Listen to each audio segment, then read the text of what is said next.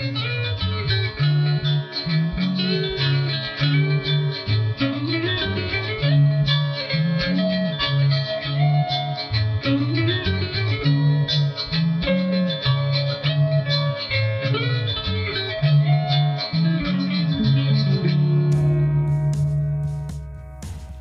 Stories, kembali bersama saya I P S di podcast My Story, sebuah podcast yang bercerita tentang buku yang udah pernah saya baca.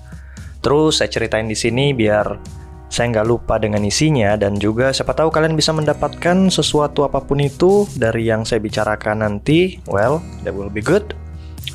Kalau kalian suka baca buku dengan kategori pengembangan diri, pendidikan, parenting, kritik sosial atau novel, kayaknya kalian cocok lah dengerin podcast ini. Oke, okay. Segmen kita di episode ini tentang buku, dan buku yang akan kita bahas ini berjudul Kenang-kenangan Mengejutkan Si Beruang Kutub. Asik. Saya bacain sinopsisnya dulu ya. Mana dia? Seekor beruang kutub ditangkap oleh para pemburu dan dirumahkan di kebun binatang di Chile. Namun beruang bernama Baltazar ini bukan beruang biasa.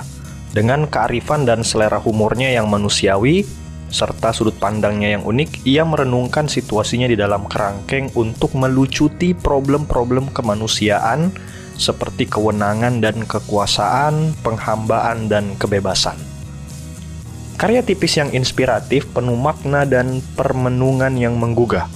Ditulis oleh seorang cendekiawan dan politisi Chile pasca kudeta militer sembilan belas tujuh puluh tiga sebagai alegori politik tentang hidup di bawah kediktatoran dan penyemangat bagi siapa saja yang sedang tertindas agar tidak menyerah dalam perjuangan mencapai kebebasan sejati.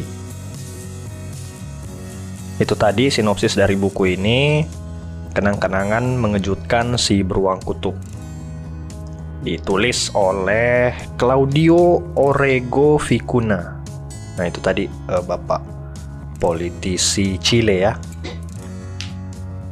Penerbit Margin Kiri, tahun terbitan dua ribu delapan belas, kategori bukunya novel. Tapi novelnya isinya ya kayak gitu, kritik sosial gitu.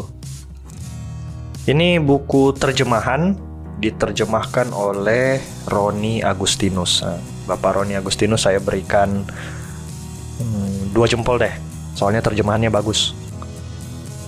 Ukuran bukunya kecil, tapi masih lebih besar dikit daripada yang buku I Want to Kill Cops Until I'm Dead yang kemarin itu. Tapi masih termasuk buku ukuran kecil menurut saya. Terdapat enam puluh delapan halaman, jadi bisa habis dibaca dalam satu sampai dua jam. Dan ada berapa nih?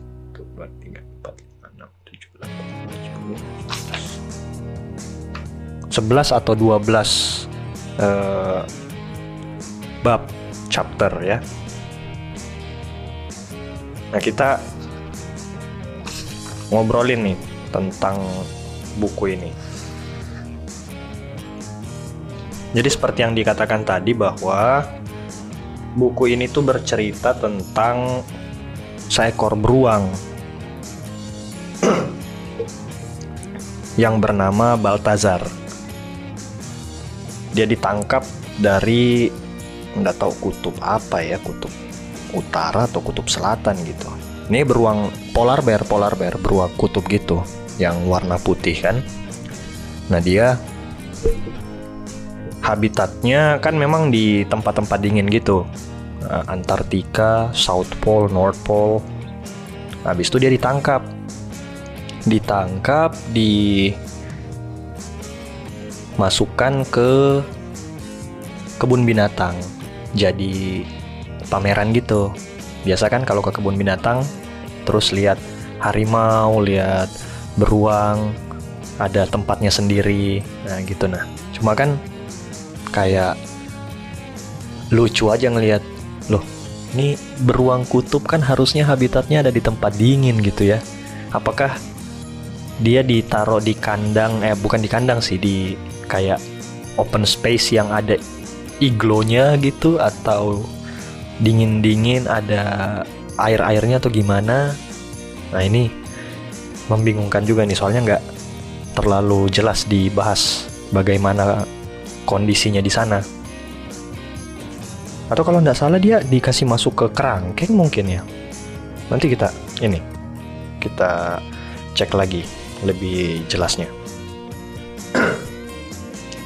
Nah jadi gitu, dia diambil dari kutub, ditangkap terus dibawa masuk ke kebun binatang di kerangkeng. Nah begitu dia baru tiba di apa kebun binatang ini, ya kan, dia tuh kayak, wah anjir nih apaan yang kayak gini kan, saya baru ngelihat kayak gini. Biasanya kan kalau di kutub pemandangannya tuh ya sejauh mata memandang cuma putih aja gitu kan, kutub selatan atau kutub utara gitu ya. Saya sebut kutub aja lah ya supaya saya juga bingung nih kutub yang mana di sini. Biasa kalau di kutub itu kan kayak padang rumput aja gitu sebenarnya, lahan ada gunung-gunung, cuma dia warna putih karena salju. Terus tiba di tempat barunya ini, dia ngelihat apaan nih ya, lampu-lampu kota, terus keramaian, ribut, bising segala macem. Nah makanya dia bingung, ini saya di mana? Kenapa beda dari rumah? Di langit biasanya ngelihat apa kalau di kutub tuh di film-film atau di internet lihat ada aurora gitu kan. Kalau sekarang bintang-bintang biasa doang. Nah di sini ditulis nih, ini keren nih. Rumah baruku adalah dunia penuh kejutan. Malam-malamnya begitu singkat, sampai-sampai ketika mataku mulai terbiasa dengan gelap, matahari sudah terbit lagi memancarkan sinarnya. Ya jadi kan memang katanya kalau di kutub itu malamnya tuh lebih ini lebih panjang ketimbang pagi siangnya. Nah jadi beruang si Baltazar ini udah terbiasa dengan malam yang panjang begitu, terus pindah ke kota ya standar lah kan dua belas sampai delapan belas jam malamnya gitu. Ini perasaan malamnya cepet banget, tiba-tiba udah pagi aja. Nah itu tadi yang dia bilang di sini. Terus ada kalimat begini lagi, maka malamnya tak pernah sesempurna malam kami. Kami ini si Baltazar dan teman-teman beruangnya waktu masih di sana. Ribuan kunang-kunang membercaki langit malam. Pendarnya yang aneh menghalangiku untuk melihat selimut bintang gemintang yang dulu menjaga mimpi kami di kutub. uh, yang saya garis bawahi di sini kalimat ribuan kunang-kunang membercaki langit malam, menghalangi bintang gemintang. Ini kayaknya lampu-lampu kota yang dimaksud. Ya kan, soalnya kalau di kutub itu kan ya kayak padang aja begitu, tidak ada bangunan-bangunan, lampu-lampu apa segala macam. Jadi ketika kita ngelihat langit ya langsung bintang. Si Baltazar ini biasanya begitu, pandang eh, apa yang dia pandangi ke langit itu ya bintang. Cuma sekarang karena dia udah di kota, ada lampu-lampu, ada pancaran sinar dari mana misalnya dari dari gedung pencakar langit kan, kaca. Ini apaan nih? Di antara bintang-bintang kok ada kayak kunang-kunang ya. Dia membahasakan itu sebagai kunang-kunang.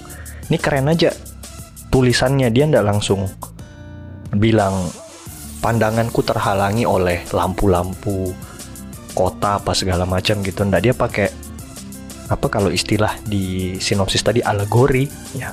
Dia pakai metafora lah kalau saya bilang, simpelnya gitu. Gaya bahasanya tuh puitis banget, keren. Ini lanjut masih di bagian awal ya. Ini di bagian awal nih saya cukup tercengang dengan beberapa kalimat yang wow keren banget nih, puitis banget. Soalnya saya kan nggak puitis-puitis amat orangnya ya. Ini saya bacain lagi. Sebaliknya sinar matahari begitu terang sampai-sampai aku bertanya dalam hati, apakah Tuhan sesungguhnya tidak menyukai manusia? Waduh, ngeri betul apa ya, e, analoginya tuh ngeri betul. Apakah Tuhan tidak menyukai manusia sehingga tempat yang banyak dipenuhi oleh manusia ini diciptakan seterang ini, gitu kan? Karena menurut si Baltazar, kalau di kutub tidak seterang ini gitu, walaupun pagi atau siang di kutub pun tidak seterang ini. Dan kami beruang gitu kan, tidak ada manusia di sana, jadi kayak ya kami dicintai oleh Tuhan gitu mungkin maksudnya. Tapi ya gitulah. Ini dia membandingkan bahwa kalau di kota, di tempatnya yang baru tuh terang banget, sedangkan kalau di kutub kemarin ya mungkin agak gelap ya kalau di kutub, walaupun pagi atau siang gitu, I don't know. Tapi ya kalau kita berdasar dari statementnya yang ini sepertinya begitu. Lanjut, mengapa ada begitu banyak terang di udara? Mengapa matahari memancarkan begitu banyak panas? Mengapa panasnya mengeringkan kulitku, membuatku merindukan dingin? Tanda tanya, guys. Nah, jadi kembali lagi dia membandingkan di kota ini terang, panas. Sedangkan kalau di tempat si Baltazar kemarin di kutub, ya agak gelap dan dingin gitu kan. Dan dia kan terbiasa dengan suhu ekstrim ya, suhu dingin yang ekstrim. Ya kayak aduh ini tempat apaan sih, udah terang banget, panas banget, nggak nggak terbiasa saya tinggal di sini gitu. Di sini kelihatan bahwa si beruang kaget dengan kondisi tempat barunya dan merindukan kampung halamannya.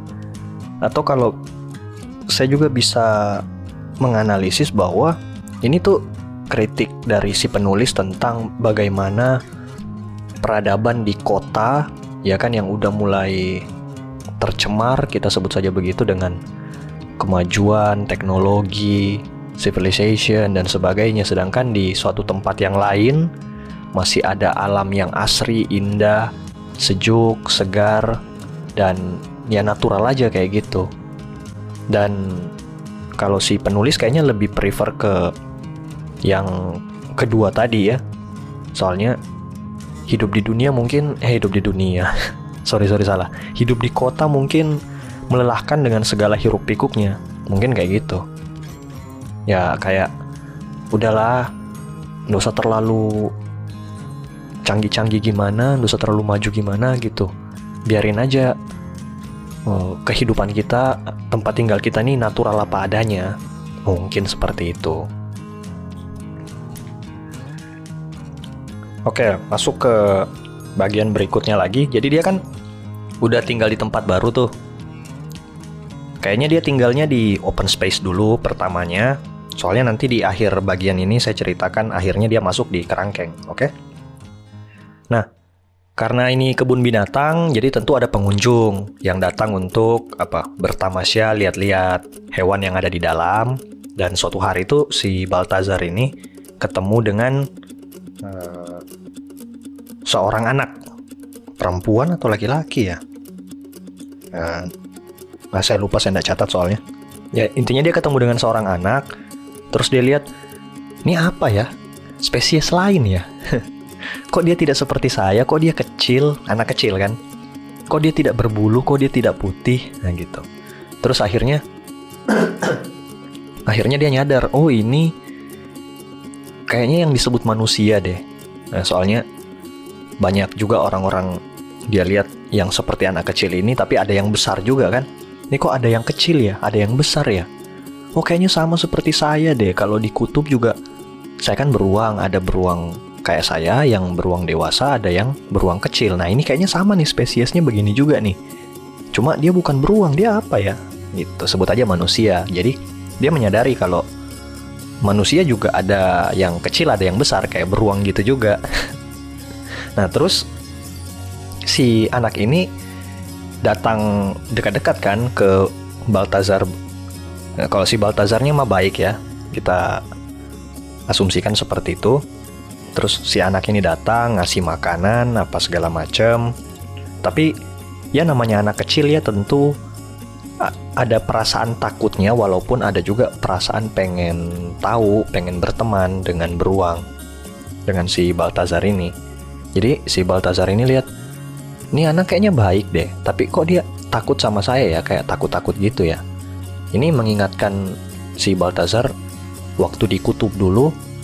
Ini banyak nih yang kayak begini juga nih, tapi orang-orang besar semua bawa senjata, dan mereka tuh kalau ngelihat beruang kayak kami tuh bawaannya takut aja gitu. Dan orang-orang besar yang dulu tuh itu yang memburu kami. Ini anak jangan-jangan anak anak-anak pemburu juga gitu. Jadi ini anak sebenarnya baik atau jahat sih? Nah, itu si Baltazarnya bingung karena kelihatannya baik, tapi berdasarkan pengalaman sebelumnya ya beda orang sih, lebih lebih besar orangnya kan dan bawa senjata. Itu mereka jahat. Nah, ini bisa juga mungkin kita artikan sebagai ya kalau kita ngelihat orang lain jangan langsung cepat menilai deh gitu. Ada istilah don't judge a book by its cover kan. Tapi kalau saya aku bilang um, don't judge until you really know. Ya asik. Ya kayak gitu. Nah, akhirnya si apa? Si Baltazar ini ini kayaknya orang baik deh. Si yang, yang kecil ini kan, kan yang jahat tuh yang gede doang, orang tuanya doang. Jadi kalau si anak kecil ini mungkin baik. Ya saya pengen berteman lah. Itu akhirnya si Baltazar ini mendekat ke si anak kecil ini. Tapi sayangnya waktu dia mencoba berkawan dengan si anak kecil ini, si anak kecilnya nangis gitu kan ya. Apa ya? Maklum lah ya, namanya juga anak-anak, didatengin hewan besar seperti itu kaget mungkin, jadi dia nangis. Nah, karena dia nangis ini akhirnya dia dimasukkan ke kerangkeng, ke kurungan gitu sama si penjaga kebun binatangnya ini. Nah, sejak saat itu akhirnya si Baltazar tinggal di dalam kurungan. Nah, masih nyambung dengan yang berikutnya di bagian ini tuh nanti ada kayak resolusi ya, atau ending dari kisah yang tadi. Kan kalau yang di sebelumnya tadi si Baltazar sempat mikir nih kayaknya yang anak kecilnya baik deh, tapi yang orang besarnya itu nggak baik, soalnya berdasarkan pengalamanku kemarin kami diburu, kami ditembakin apa segala macam itu kan. Cuma karena si anak kecil ini secara ukuran berbeda makanya dia pengen berteman. Nah, suatu hari Uh, ada nggak tahu ada anak lain kah atau anak yang sama, intinya kayak gitu, ada ada anak kecil lagi datang ke kurungannya si Baltazar. Terus si Baltazar, oh ini kayaknya anak yang berbeda ya. Si Baltazar ngelihat anak ini kayak, ini kok beda ya dari yang kemarin ya, ini yang kayak yang ini tuh kayak kurus, lusuh, compang-camping gitu kan. Nah, di situ dia mikir kayak emang Uh, spesies yang ini tuh beda-beda ya, ada yang kemarin cakep, cantik, bersih segala macam, sedangkan yang ini tuh kayak berbanding terbalik aja gitu. Jadi ada jenis-jenisnya juga, soalnya kalau kami di sana mah hampir sama semua ya, paling beda ukuran doang, putih, bulu, udah. Tapi kalau manusia kan ada tuh, kelihatan tuh, ada yang kaya, ada yang miskin, ada yang gimana, gimana, gimana. Jadi ya bisa dilihat dari tampilan luarnya. Nah, si Baltazar nih kayak bingung aja gitu. Nih, kenapa nih orang kayak begini ya? Nah, ya kan? Terus dia melihat sekeliling. Nih anak kan datang sendiri. Dia ngeliat sekeliling tuh ada anak kecil ditemani orang tuanya. Ada anak kecil yang lagi makan-makan, ada anak kecil yang lagi pegang balon. Tapi si anak ini tuh cuma ya udah berdiri depan kandang itu aja sendiri, nggak pegang apa-apa, kayak miskin banget. Ini anak-anak kan. Dia si Baltazar ini apa ya, kayak miris aja gitu ngelihat. Sedih juga ya jadi ini anak. Nah, terus habis itu datang ibu-ibu nih, ibu-ibu eh, apa ya, kayak menyela. Jadi si Baltazar sama si anak kecil nih kayak they they're, they're trying to communicate gitu kan, ala-ala telepati mungkin, I don't know. Terus si ibu-ibu ini datang menyela, menginterupsi pembicaraan gitu. Nah, ibu-ibu ini sering dilihat oleh si Baltazar ngasih makan ke burung-burung merpati yang ada di taman gitu kan. Jadi di taman itu ada burung-burung merpati yang biasa ngumpul di mana ya, kayak di open space gitulah ya. Tapi ini bukan burung yang dipelihara di kebun binatang, bukan. Ini burung ya, burung-burung merpati ver- yang ada di kota-kota aja pada umumnya gitu. Terus dia lihat, ah ini ibu-ibu nih orang besar kayaknya baik nih, ini yang biasa kasih makan burung-burung di sana tuh, ya kan? Nah, ibu-ibunya datanglah menyamperin si anak kecil ini, terus dikasih makanan, dibawa pergi apa segala macam, saya lupa. Intinya kayak gitu. Nah di situ eh, akhirnya si Baltazar nyadar kayak, oh enggak semua juga orang besar jahat gitu kan? Ada kok orang besar yang baik. Ini kayak ini ibu-ibu, dia manusia ukuran besar, tapi dia nggak jahat kayak yang kemarin-kemarin gitu, ya kan? Nah jadi memang di bagian awal ini banyak dibahas tentang perbedaan tiap individu, perbedaan tiap orang gitu. Ada yang baik, ada yang jahat, ada yang miskin, ada yang kaya, ada yang bersih, ada yang kotor, dan sebagainya gitu kan. Ini si penulis ini pengen ngasih tahu kita ya, ada berbagai macam jenis manusia yang hidup di muka bumi ini. Dan si penulis melalui Baltazar tuh kayak bingung aja gitu. Wow, kalau di kumpulan kami mah semua juga hampir sama gitu, paling yang membedakan cuma ukuran. Nah jadi di bagian yang tadi saya ceritakan tuh berkisah tentang apa ya, intinya ya manusia ada berbagai jenis lah gitu kan. Nah di bagian yang berikutnya ini ini kisah dari Baltazar lagi, lebih spesifik tentang sifat ya, sifat manusia. Oke, jadi di kebun binatang itu kan ada penjaganya ya, penjaga kebun binatang. Nah si penjaga kebun binatang ini, kata si Baltazar, orangnya semena-mena gitu, bawa tongkat dengan seragamnya, dia pagi datang gitu kan, teng teng teng teng teng teng teng, ada tuh kalau dia lewat di apa, lewat di kerangkengnya tuh kan besi besi besi gitu ya, bar gitu kan, terus jalan sambil ini kasih apa, mukul, bukan mukul sih, dia jalan aja dan pentungannya tuh di panjangin gitu, jadinya kena kena besi-besinya tuh, teng teng teng teng teng, jalan gitu ya. Bisa lah kalian visualisasikan sendiri gitu kan. Nah itu untuk menciptakan apa, uh, unsur-unsur horor. Oh saya penjaga kebun binatang, kalian semua harus tunduk sama saya gitu. Jadi ada kritik apa ya, kritik terhadap superioritas golongan tertentu terhadap golongan yang lain. Nah ini kurang lebih seperti itu. Apalagi diceritakan di sini, di buku ini, si penjaganya tuh semena-mena, nggak nggak baik lah orangnya gitu.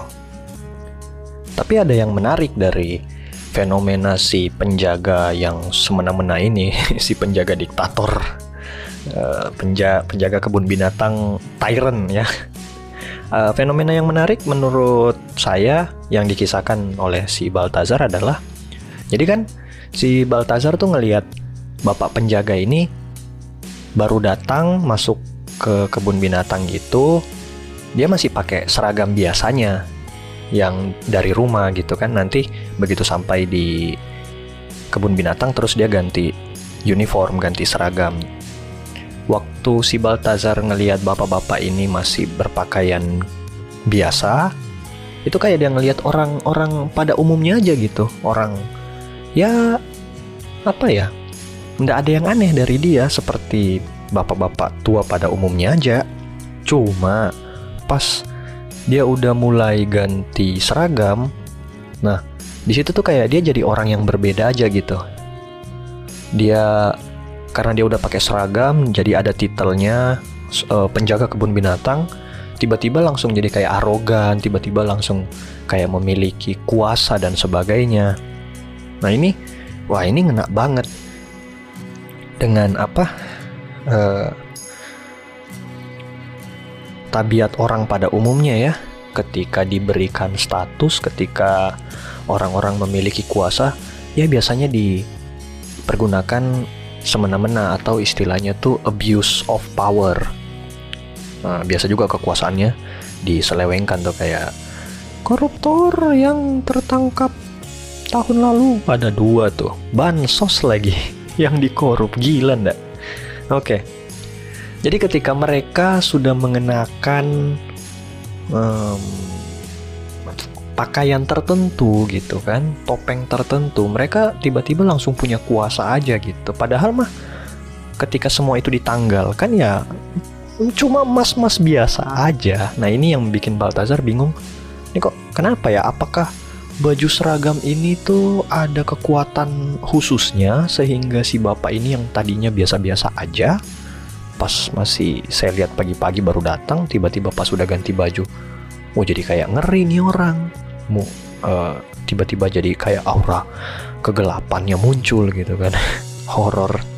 Nah itu yang bikin si Baltazar ini heran. Nah terus suatu hari biasa ada anak kecil lagi nih. Jadi udah ada tiga anak kecil. Ada anak kecil datang ke kurungannya Baltazar. Dia mau kasih makan, ya kan? Terus nah, mana lagi tuh? Nah, si anak ini malah dimarahin sama si penjaganya gitu. Eh jangan dikasih makan gini gini gini apa? Ya memang kan biasanya kalau di kebun binatang mungkin ya ada aturan jangan memberi makan secara langsung biasanya. Ya takutnya Anda berniat memberi hewan itu makan, Anda yang dimakan. Bisa jadi seperti itu kan. Nah intinya gitu, si anak ini mau kasih makan Baltazar tapi dimarahin sama si penjaganya. Nah terus si Baltazarnya marah juga kan, oh apaan nih orang, kan dia cuma mau ngasih makan saya gitu. Dia mengaum tuh, padahal beruang ya, bukan singa ya. Joke sampah, maaf kalau tidak lucu. Oke, jadi dia mengaum. Terus kayak si penjaganya tuh, anjing apa maksudnya nih ngaum-ngaum ke saya nih. Nah dia masuklah ke dalam situ, terus dipukulin. Si Baltazarnya dipukulin, nggak dikasih makan apa segala macam gitu-gitu kan. Terus si Baltazarnya tuh kayak, kenapa ya aku nggak melawan ya, uh, padahal dia tuh kecil, uh, saya lebih besar nih, kalau satu kali ku gepak juga tamat nih orang gitu. Tapi ya mungkin karena tertekan oleh apa looks penampilan gitu kan. Jadi udah ada perasaan inferior dari sejak ngelihat ini orang. Jadi kayak susah aja untuk melawan, merasa tertekan gitu. Nah, dia nggak dikasih makan, dia, dia nggak dikasih makan, nggak dikasih makan, terus sampai pada akhirnya, ah, I'm done, it's enough gitu kan. Cukuplah sudah nih. Dia melawan, melawan. Dia kayak digertak aja gitu. Uh, si penjaga ini, si penjaga kebun binatangnya ini. Nah akhirnya uh, saya lupa kisah detailnya bagaimana, karena digertak sama si Baltazar. Ya akhirnya si penjaganya tobat.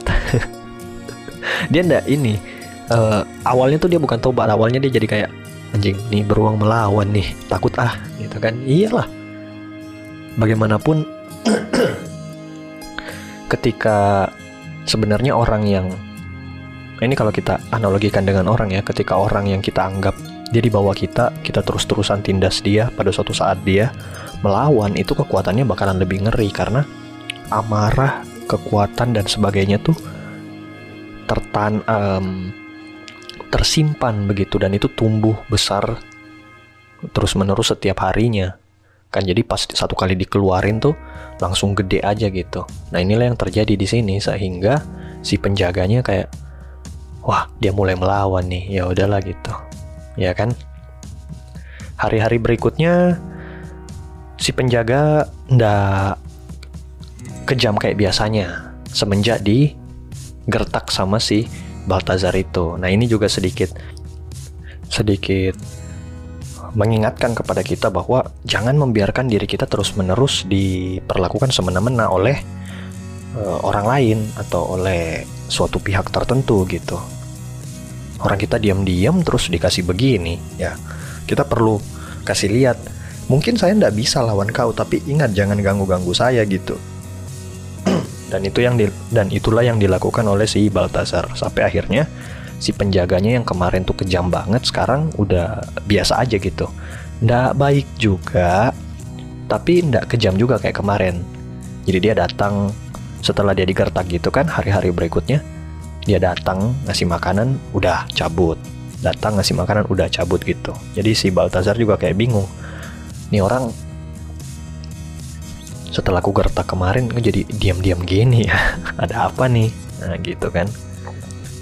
Terus suatu hari si penjaga nih habis ngasih makan gitu kan, si Balthazar dia tinggal aja dalam kandang gitu, ngeliat-ngeliatin si Balthazar, dan si Balthazarnya kayak, ayo lo mau ngapain lagi nih, lo mau ngapain lagi, kemarin udah sering mukulin, sering nyambuk apa cambuk, habis itu ku gertak terus kok diam-diam nih, sekarang apa lagi nih? Eh tiba-tiba gimana ya, kayak tiba-tiba si penjaganya curhat aja gitu, aduh aku nih cuma bapak-bapak tua sebenarnya, cuma ya ini profesiku gitu, nah, aku harus ngasih makan kalian, ngasih uh, menjaga menjaga kalian, menjaga kebun binatang apa segala macamnya, kayak curhat aja tentang tentang hidupnya yang apa ya, yang memuakkan begitu. Nah di situ si Balthazar tuh kayak, ternyata nih orang bisa galau juga ya, bisa bisa apa istilahnya, bisa melankolis juga gitu nih orang. Kukira nih orang jahat jahat pure evil gitu, ternyata ada sisi lain dari ini orang kan. Akhirnya si Balthazar mulai mendekat apa segala macam gitu. Jadi kayak di dalam bukunya kemarin tuh yang waktu pas saya baca, terjalin keintiman lah, asik. Terjalin kayak kayak si Balthazar dan si penjaganya ini mulai kayak bersahabat gitu. Nah, di situ si Balthazarnya nyadar kayak, ah ternyata kebaikan tuh ada gitu kan. Nih orang baik mas sebenarnya, cuma nggak tahu kenapa dia kemarin tuh kayak gitu-gitu. Ya memang gitulah mungkin manusia ya, udah disentil baru dia bisa berubah. Nah setelah kejadian ini ya si penjaganya jadi baik orangnya, datang bersihkan kandang, tegur sapa, di memperlakukan si Balthazar dengan baik, ngasih makan segala macam gitu-gitu kan. Nah di situ tuh Balthazar kayak, oh selama ini pemikiranku tentang orang ini khususnya ya spesifik si penjaga ini salah, aku mikirnya dia jahat murni gitu, padahal enggak juga sih, ada sih sisi baiknya, dan ini baik, saya percaya kebaikan itu ada. Nah, gitu si Balthazarnya bilang gini di dalam bukunya, jangan lupa kawan bahwa aku selama itu hanya mengenal sisi-sisi paling jahat dari tabiat manusia, tidak bisa tidak. Terkejutlah aku bahwa yang semacam ini ternyata ada gitu. Jadi selama ini si Balthazar ngelihat manusia jahat ya kan, kayak kemarin si pemburu jahat, si tukang kebun binatang, eh penjaga kebun binatang jahat, ternyata ngelihat yang anak kecil, ngelihat yang ibu-ibu, terus ngelihat si penjaga ini yang dulunya jahat, terus tiba-tiba, bukan tiba-tiba sih karena udah digertak jadi baik, eh yang beginian tuh ada loh, yang semacam ini tuh ternyata ada. Apa itu? Kebaikan itu. So ya seperti yang kalau saya percayanya adalah people change, jadi orang-orang yang dulunya jahat tuh bisa jadi baik, orang-orang yang dulunya buruk bisa jadi lebih baik, asal diberikan kesempatan, diberikan waktu untuk mereka berproses, ya mereka pasti akan menjadi lebih baik. Ada yang proses apa, ada yang hasilnya signifikan, ada yang hasilnya pelan-pelan tapi bertahap gitu, karena pada dasarnya kan manusia ini berevolusi, evolve secara pemikiran, secara perasaan, secara perilaku, secara fisik. Eh kalau ada manusia yang dari dulu begitu-begitu saja sampai uh, apa misalnya ya, dari dulu sampai sekarang begitu-gitu aja kayaknya bukan manusia tuh, soalnya he or she is not evolving. Tadi saya udah ceritakan tentang si penjaga ini yang awalnya adalah tirani, kemudian berubah menjadi uh, guardian angel ke si Baltazar, ya kan, dia baik apa segala macam. Nah suatu hari tuh entah si Baltazarnya nih sakit atau apa gitu ya, pokoknya dia dimanja lah sama si penjaga kebun binatang ini, ya kan. Si Baltazarnya juga heran nih kenapa ini, ya oke okay, ini orang udah baik sekarang tapi kok hari ini tuh kayak beda aja baiknya. Nah terus si penjaganya bilang gini, ya paling tidak aku berbuat baik tanpa perlu ada orang yang tahu, sekali-sekali walau cuma kepada binatang. Nah kan terus si Baltazarnya kayak, anjing apa maksudmu nih bilang begini gitu, kayak meremehkan aja. Tapi sebenarnya setelah dipikir-pikir lagi oleh si Baltazar, kayaknya ini orang emang baik gitu, cuma gak tahu kenapa kemarin jahat. Itu udah kita cerita tadi ya, cuma akhirnya dia mikir hal yang lain tentang kebaikan, bahwa eh si bapak penjaga ini dia ndak dia ndak menunjukkan kebaikannya di depan orang gitu, ya kan. Dia manja-manjain saya ketika nggak ada orang. Nah ini membuat si Baltazar berpikir tentang, emang begitu mungkin manusia ya, ada kebaikan-kebaikan yang kadang ditunjukkan, ada kebaikan yang ya tidak perlu ditunjukkan, pure goodness aja gitu. Nah ini kan yang biasanya kita kenal dengan pencitraan tuh, kebaikan-kebaikan yang sengaja ditunjukkan supaya orang dibilang baik. Padahal mah, aduh saya kalau ngomong ini kayak agamais banget. Padahal mah kalau di agama kan dikatakan ketika tangan kanan memberi, tangan kiri tidak perlu tahu. Terus uh, kalau bisa ketika kita memberi, orang yang diberi itu tidak perlu tahu bahkan, gitu-gitu gitu. Nah di sini si Baltazarnya bingung gimana ya cara bedainnya orang yang baik beneran sama orang yang pengen terlihat baik gitu. E, di sini dia bilang, bila demikian bakal sulit paling tidak buatku untuk membedakan antara berbuat baik demi kebaikan itu sendiri, yang to to commit pure goodness, dengan berbuat baik demi tepuk tangan penonton. Guys, di lain pihak alangkah murah hatinya orang mau mengurus beruang sakit. Oh si Baltazarnya sakit waktu itu. uh-uh. Di, terus dia bilang lagi gini, hari hari itu aku paham apa itu kebaikan, dan aku juga paham bahwa itu hanya terjadi dalam semacam keheningan, seperti heningnya pohon pohon di hutan atau gunung-gunung es besar di lautan. Ya dalam artian, kalau kalian mungkin, ini kayaknya kita berbicara tentang perilaku manusia ya. Kalau kalian ngelihat ada orang yang di depan umum kayak banyak banget bicaranya, terus suka gangguin atau apa segala macam, coba luangkan waktu untuk mengenal mereka secara intimate berdua gitu aja kan. Nah itu kelihatan biasanya sikapnya orang bagaimana.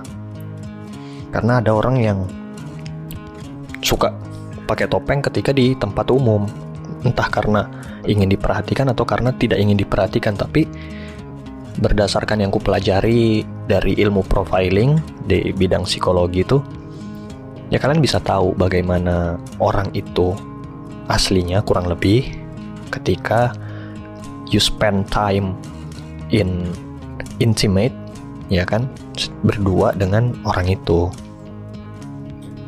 Nah si Baltazar juga bilang gini, dari sejak itu ke- kekagetanku berubah menjadi kekaguman kepada bangsa manusia yang aneh ini yang pada waktu yang bersamaan sanggup bersikap kejam sekaligus tanpa pamrih. Sampai hari ini aku tidak mengerti apa kesamaan antara tamu aneh saat aku sakit itu, ya maksudnya si penjaga itu, dengan manusia-manusia yang menghabisi para penghuni kutub. Jadi kayak dia bingung aja gitu kan. Ada orang jahat, ada orang baik, ada orang pure jahat, ada orang pure baik. Itu tanda tanya ya. Ada orang yang dulunya jahat kemudian tiba-tiba baik, atau mungkin nanti juga ada orang baik yang kemudian jadi jahat. Nah, di sini poin yang saya tulis di catatanku bahwa kita harus tahu tidak semua orang itu baik atau jahat secara murni atau secara utuh gitu. Nggak ada tuh orang yang baik seratus persen. Ini menurutku ya, nggak ada orang yang baik seratus persen, nggak ada orang yang jahat seratus persen. Bahkan menurutku nggak ada orang yang baik dan jahat. Kan biasa kita nih manusia atau orang-orang pada umumnya suka membeda-bedakan antara yang kanan dan kiri, yang baik dan jahat gitu. Itu itu dua. Ada juga yang tiga, yang kanan, kiri, tengah, atau baik, ya biasa aja, atau jahat gitu. Kalau saya aku bilang orang tuh apa ya, masa masa masa aku bilang fluktuatif, naik turun lah gitu. Kadang-kadang dia bisa jadi jahat, kadang-kadang dia bisa jadi baik, ya kan? Jadi kayak ada range, jarak dari kanan ke kiri, kiri ke kanan gitu. Tinggal kita lihat nih orang di mana posisinya pada suatu momen tertentu. Di suatu momen mungkin dia bisa jadi orang baik, di satu momen dia bisa jadi orang sangat baik, di satu momen dia bisa jadi orang yang biasa aja, nggak pedulian aja, di satu momen dia bisa jadi orang yang dianggap jahat. Tapi itu tidak mendeterminasi orang ini bahwa dia murni seperti itu, enggak. Yang saya pahami adalah ya setiap orang punya alasan yang membuat mereka melakukan sesuatu, entah sesuatu itu baik atau buruk gitu. Dan sepertinya ini juga yang dikritik oleh si penulis melalui Baltazar gitu. Udahlah, jangan terlalu apa? Jangan terlalu mematok sifat seseorang tuh kayak begini gitu. Toh pada akhirnya orang tuh bisa berubah, entah dari jahat ke baik atau dari baik ke jahat. Ya sekiranya gitu. Nah, di bagian-bagian akhir dari novel ini itu tuh kayak kita sebagai pembaca, saya sebagai pembaca waktu itu merasa kayak dihantam dengan berbagai macam kritik tentang kehidupan manusia dan uh, banyak nilai-nilai yang kayak diberikan bertubi-tubi gitu. Jadi wow, di setiap paragraf tuh ada sesuatu yang ah ini nih, ini nih, ini nih gitu. Kalau kalian baca sendiri kalian pasti ngerti lah uh, feeling yang tadi ku bilang tuh gimana rasanya. Uh, di bagian-bagian akhir dijelaskan, dikisahkan si Baltazar ini ya, dia menjalani hidupnya ya udahlah gitu. Saya bukan beruang kutub yang tinggal di kutub lagi. Saya sekarang adalah beruang kutub yang tinggal di sebuah kandang, eh, sebuah kebun binatang di dalam kerangkeng dengan rutinitas yang begini begini begini begini, ya kan? Walau ini udah beda dari waktu pertama saya datang. Nih, saya diperlakukan semena-mena, saya tidak kenal dengan lingkungan, ada juga apa ya kayak shock culture dan sebagainya gitu. Sekarang kehidupan udah terasa lebih baik gitu kan? Ada ada tantangan-tantangan yang dia rasakan setiap harinya dalam dalam apa e, maksudnya dia ketemu orang gitu kan, mempelajari orang, kemudian bagaimana dia bisa menghibur orang dan sebagainya gitu. Jadi pesannya tuh kayak ya jangan nyerahlah sama hidup ini. Ketika kalian merasa hidup ini tuh aduh hidupku kok fakta banget ya, misalnya gitu kan, hidup ini memuakan apa segala macam dan segala keluhan-keluhan yang mungkin setiap saat kalian lontarkan. Ingat, ada juga yang perlu disyukuri gitu. Bukannya saya bilang mengeluh itu tidak boleh, soalnya gini, ada kemarin buku saya baca dan dia bilang gak apa-apa mengeluh. Mengeluh itu adalah hmm, mengeluh itu adalah bagian dari kita sebagai manusia yang tidak sempurna ini gitu. Asik juga ya. Jadi Bukannya kita tidak boleh mengeluh, cuma mengeluhnya jangan bablas aja gitu. Jangan berlebihan mengeluh, karena ada yang, pasti ada yang bisa disyukuri. Nah, cuma memang di buku yang saya baca itu juga kritik terhadap orang-orang yang terlalu terlalu optimis, terlalu uh, positif gitu kan. Udah di setiap uh, di setiap bencana, di setiap musibah ambil hikmahnya gitu. Ya apa ya, nggak semua orang bisa mencerna hal itu kan. Jadi ketika kalian pengen mengeluh, ya mengeluh aja, nggak apa-apa. Tapi ingat bahwa jangan berlebihan, dan uh, mindset, tanamkan mindset bahwa oke, okay, uh, kedepannya saya harus bangkit dan menjadi lebih baik kayak gitu. So don't give up, don't give up on yourself. Uh, si Baltazar juga akhirnya semakin kesini dia menyadari bahwa ada beragam bentuk beragam bentuk manusia gitu kan.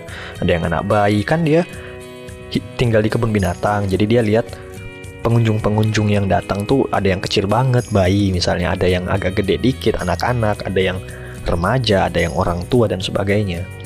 Beragam bentuk manusia dia lihat, dan dengan beragam sikap yang dia temui, ada yang acu tak acu, ada yang mungkin buang sampah sembarangan, ada yang ngolok-ngolokin dia, ada yang ngeludahin dia mungkin, I don't know. Nanti kalian baca aja bukunya dan lihat apa macam-macam sikap manusia yang dilihat oleh Baltazar itu kan. Dia menyadari hal itu, dan ya begitulah hidup. Kita dikelilingi oleh uh, kejadian-kejadian yang kata banyak orang, kejadian itu kayak tidak terduga atau tidak diinginkan gitu. Hanya beberapa persen dari kehidupan kita yang kejadiannya tuh sudah dire- berapa direncanakan dan berhasil terlaksana. Dan kalau kita tidak bisa berdamai dengan itu mah, hidup akan terasa apa ya, membosankan, memuakkan gitu. Jadi tiap hari tuh kayak ngeluh aja kerjanya. Padahal ya udah, syukuri aja. Hidup hidup mah sesimpel itu. Oleh karena itu penting buat kita belajar dari segala sesuatu yang terjadi selama hidup kita, belajar dari pengalaman gitu kan. Dan juga belajar untuk menerima diri sendiri. Belajar menerima, ya udah diri kita emang kayak gini, kondisi kita kayak gini, ya kan? Selama kalian tidak kehilangan jati diri kalian, uh, selama kalian masih bisa waras, masih bisa survive, ya udah, itu udah merupakan satu satu kesyukuran yang diberikan oleh Tuhan mungkin kayak gitu. Aduh, kenapa bicaranya jadi filosof? Apa filosofis atau apa sih? So bijak nih saya hari ini. Uh, ya tapi memang begitulah yang dikisahkan di bagian-bagian akhir dari buku ini. Jadi seperti yang aku bilang tadi kan, syarat akan makna kehidupan. uh, Eh tadi nyambung tentang mensyukuri hidup sendiri gitu. Soalnya ya itu penting untuk mensyukuri hidup ini, karena masih banyak yang hidupnya lebih parah loh, nyadar atau enggak. Misalnya kalian lihat Uh, apa suatu hari misalnya kalian mikir, ini kenapa hidupku gini banget ya, ada kejadian buruk yang menimpa kalian, terus kalian berpikir, aduh ini salahku apa, kenapa hidup gini amat. Terus kalian ngelihat orang lain, eh ini orang kayaknya lebih parah deh hidupnya daripada saya, nah gitu kan ya, tanpa tidak berniat untuk merendahkan mereka, cuma kayak ya ampun ternyata masih ada ya yang hidupnya lebih parah gitu, harusnya ini hidupku mah aku syukuri gitu. Saya pernah dapat suatu kisah, dia kayak gini, orang yang suka membanding-bandingkan hidupnya jadi terkesan kayak kurang bersyukur tuh. Ini orang punya mobil, terus dia ngelihat orang lain, ya enaknya ya orang lain tuh dia punya pesawat pribadi misalnya. Nah terus ada orang datang ngasih tahu orang ini, eh syukur kok masih punya mobil. Itu di tetangga sebelah dia cuma punya motor. Iya ya, ah syukur gitu. Terus yang yang punya motor ngeluh, eh enaknya ya tetangga di sebelah tuh dia punya mobil. Nah, yang tadi yang tadi nah, terus ada lagi orang ngasih tau dia, ya kok masih enak punya motor, tetangga sebelah kita dia cuma punya sepeda. Oh iya ya, ah syukur punya motor. Nah, terus yang punya sepeda, dia enak ya tetangga sebelah tuh dia punya motor, ya kan. Nah terus uh, ada orang bilang, ya kok enak masih punya sepeda, lihat tuh tetangga sebelah dia ke kantor tiap hari naik angkot, berapa banyak tuh uang yang dihabiskan gitu. Terus yang orang yang punya sepeda nih, oh iya ya syukur masih punya sepeda gitu, nggak habis uang buat angkot. Nah terus orang yang naik angkot ngeluh juga tuh, eh tiap hari naik angkot berapa uang yang habis gitu kan. Terus si ada ada lagi orang datang nih, ya kok enak masih ini naik angkot gitu, nggak capek. Itu tetangga sebelah tiap hari ke kantor jalan kaki.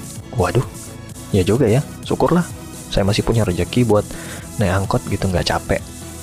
Nah orang yang jalan kaki ini ngeluh juga, aduh tiap hari uh, jalan kaki ke kantor capek, enaknya tetangga sebelah ya dia punya uang buat naik angkot ke kantor. Terus ada orang datang bilang, ya kok masih enak ke kantor jalan kaki, tuh tetangga sebelah udah ke kantor pengangguran. Nah, iya ya ya juga ya, saya masih ada kerjaan, syukurlah. Nah terus orang yang pengangguran ngeluh juga, ya enak ya tetangga sebelah dia punya kerjaan ya walaupun jalan kaki gitu, kalau saya mah di rumah terus nganggur. Nah terus yang eh, ada orang datang nih ngasih tau dia, ya kok masih enak, kok nganggur tapi sehat gitu, lihat tuh tetangga sebelah udah nganggur, sakit lagi dia. Oh ya juga ya, ah syukur masih diberikan kesehatan. Nah yang di sebelah ini tetangga sebelah jadi ini banyak tetangga-tetangga bersebelahan, saking ngeluh-ngeluh semua, tapi akhirnya setelah diceramain dia kayak sadar aja gitu. Yang sakit tadi, eh aku sakit, enaknya ya tetangga sebelah tuh sehat dia. Terus yang ada orang datang lagi nih, ya kok masih enak sakit, lihat tetangga sebelah baru kemarin dikubur. Ternyata tetangga sebelahnya udah meninggal gitu. Nah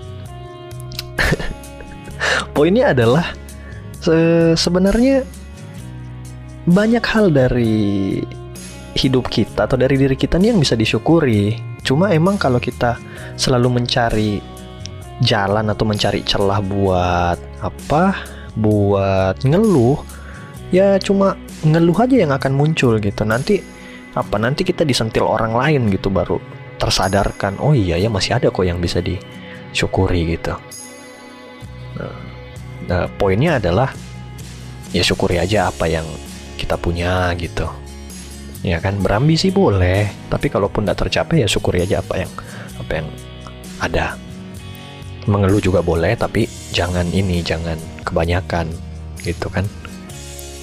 Nah itu tadi berkenaan dengan poin bahwa separah-parahnya hidup kita, seburuk-buruknya hidup kita, masih ada yang hidupnya, masih banyak yang hidupnya lebih parah, lebih mengenaskan, lebih buruk daripada kita gitu. Jadi nggak usah banyak Gak usah banyak ya, gak usah banyak mengeluh, perbanyak bersyukur, asik. Jangan merasa insecure, perbanyak bersyukur apa? Ada tuh banyak di Instagram begitu-begituan tuh. Um, jadi semua yang tadi saya bahas itu adalah hasil pemikiranku tentang apa yang ku baca dari buku itu, apa yang ku dapat. Nah itu tadi ku tuangkan dalam begitu. Jadi bukan spesifik bukunya yang tadi ku ceritakan, tapi tentang nilai-nilai yang ku dapat dari buku itu yang memang relate dengan apa yang ku alami dalam hidupku. Itu yang tadi saya bahas. Uh, kita kembali ke spesifik pembahasan mengenai buku ya. Ini udah mau satu jam juga. Si Baltazar walaupun dia dalam kerangkeng, dia merasa bebas gitu. Dia merasa bebas karena akhirnya dia bisa bersyukur dengan kehidupannya yang sekarang gitu kan. Dia menikmati kehidupannya sekarang. Dia akhirnya mampu menciptakan kebebasannya sendiri gitu, tidak terpenjara. Mungkin yang terpenjara fisiknya doang, tapi batinnya tuh dia nggak terpenjara gitu. Dia bisa, ya dia bisa menciptakan kebebasannya sendiri, menikmati menikmati hidupnya di dalam kebun binatang itu gitu. Nah, karena apa ya, masih banyak sih orang yang merasa terpenjara dengan hidupnya, merasa hidupnya ndak bebas apa segala macam, padahal dia aja yang ndak mau keluar dari situ. Kalau seperti yang ku baca di ada salah, salah, salah satu buku, bukunya Doris Lessing itu, penjara yang kita pilih untuk tinggal di dalamnya. Jadi memang manusia tuh cenderung merasa terpenjara dengan hidupnya sendiri, padahal kita kan diberikan apa kemampuan atau kekuatan untuk menciptakan kebebasan kita sendiri gitu. Nah itu bagaimana tuh bisa seperti itu ya? Kembali ke poin yang sebelumnya tadi, perbanyak bersyukur, jangan merasa insecure. Asik. Itu tadi sedikit ya tentang nilai-nilai yang bakalan kalian temukan di akhir bab gitu dari buku Baltazar ini. Apa tadi? Apa tadi judulnya? Kenang-kenangan beruang yang mengejutkan. Apa tadi? Tarlo, tarlo. Kenang-kenangan mengejutkan si beruang kutub ya. Pokoknya di akhir babnya itu udah kayak ditampol bertubi-tubi deh dengan nilai-nilai kehidupan gitu. Jadi yang bisa saya katakan tentang buku ini, buku ini keren, bagus ya. Awal-awalnya mungkin kita kayak nggak ngerti aja gitu. E, atau saya lah pribadi ya, waktu saya lihat ini buku kan, memang menarik nih buku secara tampilan, terus tipis juga. Soalnya saya nggak terlalu seret dengan buku yang agak tebal-tebal, baru ngelihat aja tuh sudah wow gitu kan. Nah ini preferensi. Saya ngelihat buku ini secara tampilan, oh, oke, okay, it looks good, uh, menarik untuk dibaca kayaknya. Kemudian saya baca, awal-awalnya kayak bingung aja gitu. Saya kan orangnya kurang apa ya, kurang puitis ya.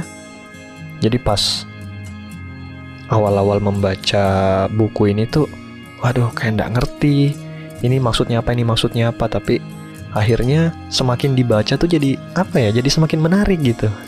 Nah, kayak ada magnetnya tuh semakin ke belakang tuh semakin kuat. Ayo baca terus, ayo baca terus gitu. Dan ketika kalian sudah baca, apa ketika kalian baca-baca terus itu kan, kalian dihadapkan dengan berbagai macam metafora, berbagai macam um, apa misalnya kayak peribahasa lah begitu-begitu.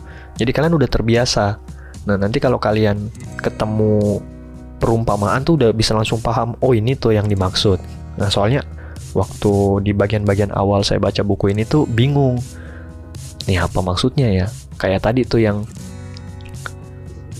kunang-kunang di kota, ah, emang kunang-kunang betulan? Oh lampu, maksudnya lampu-lampu kota gitu. Nah itu pun juga saya nggak tahu ya, ini ter ini interpretasiku sendiri aja, tapi saya yakinnya begitu sih yang dimaksud.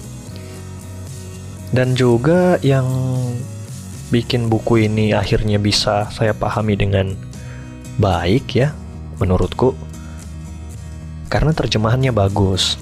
Thanks to siapa tadi, Bapak Roni Agustinus ya. Iya, ntar nanti salah lagi. Iya, Bapak Roni Agustinus dari, dan terima kasih juga untuk penerbit Margin Kiri udah apa terbitkan buku bagus kayak gini. Ini recommended, highly recommended untuk kalian baca gitu. Kalian punya waktu sejam dua jam nggak tau mau ngapain, mending baca buku ini. Banyak nilai-nilai kebaikan di dalamnya, kritik-kritik sosial terhadap perilaku masyarakat dan sebagainya. Ini buku keren lah gitu. Dan ada satu hal yang menarik di ujung kisahnya. Mau tahu itu apa? Bentar, saya isap rokok dulu satu kali.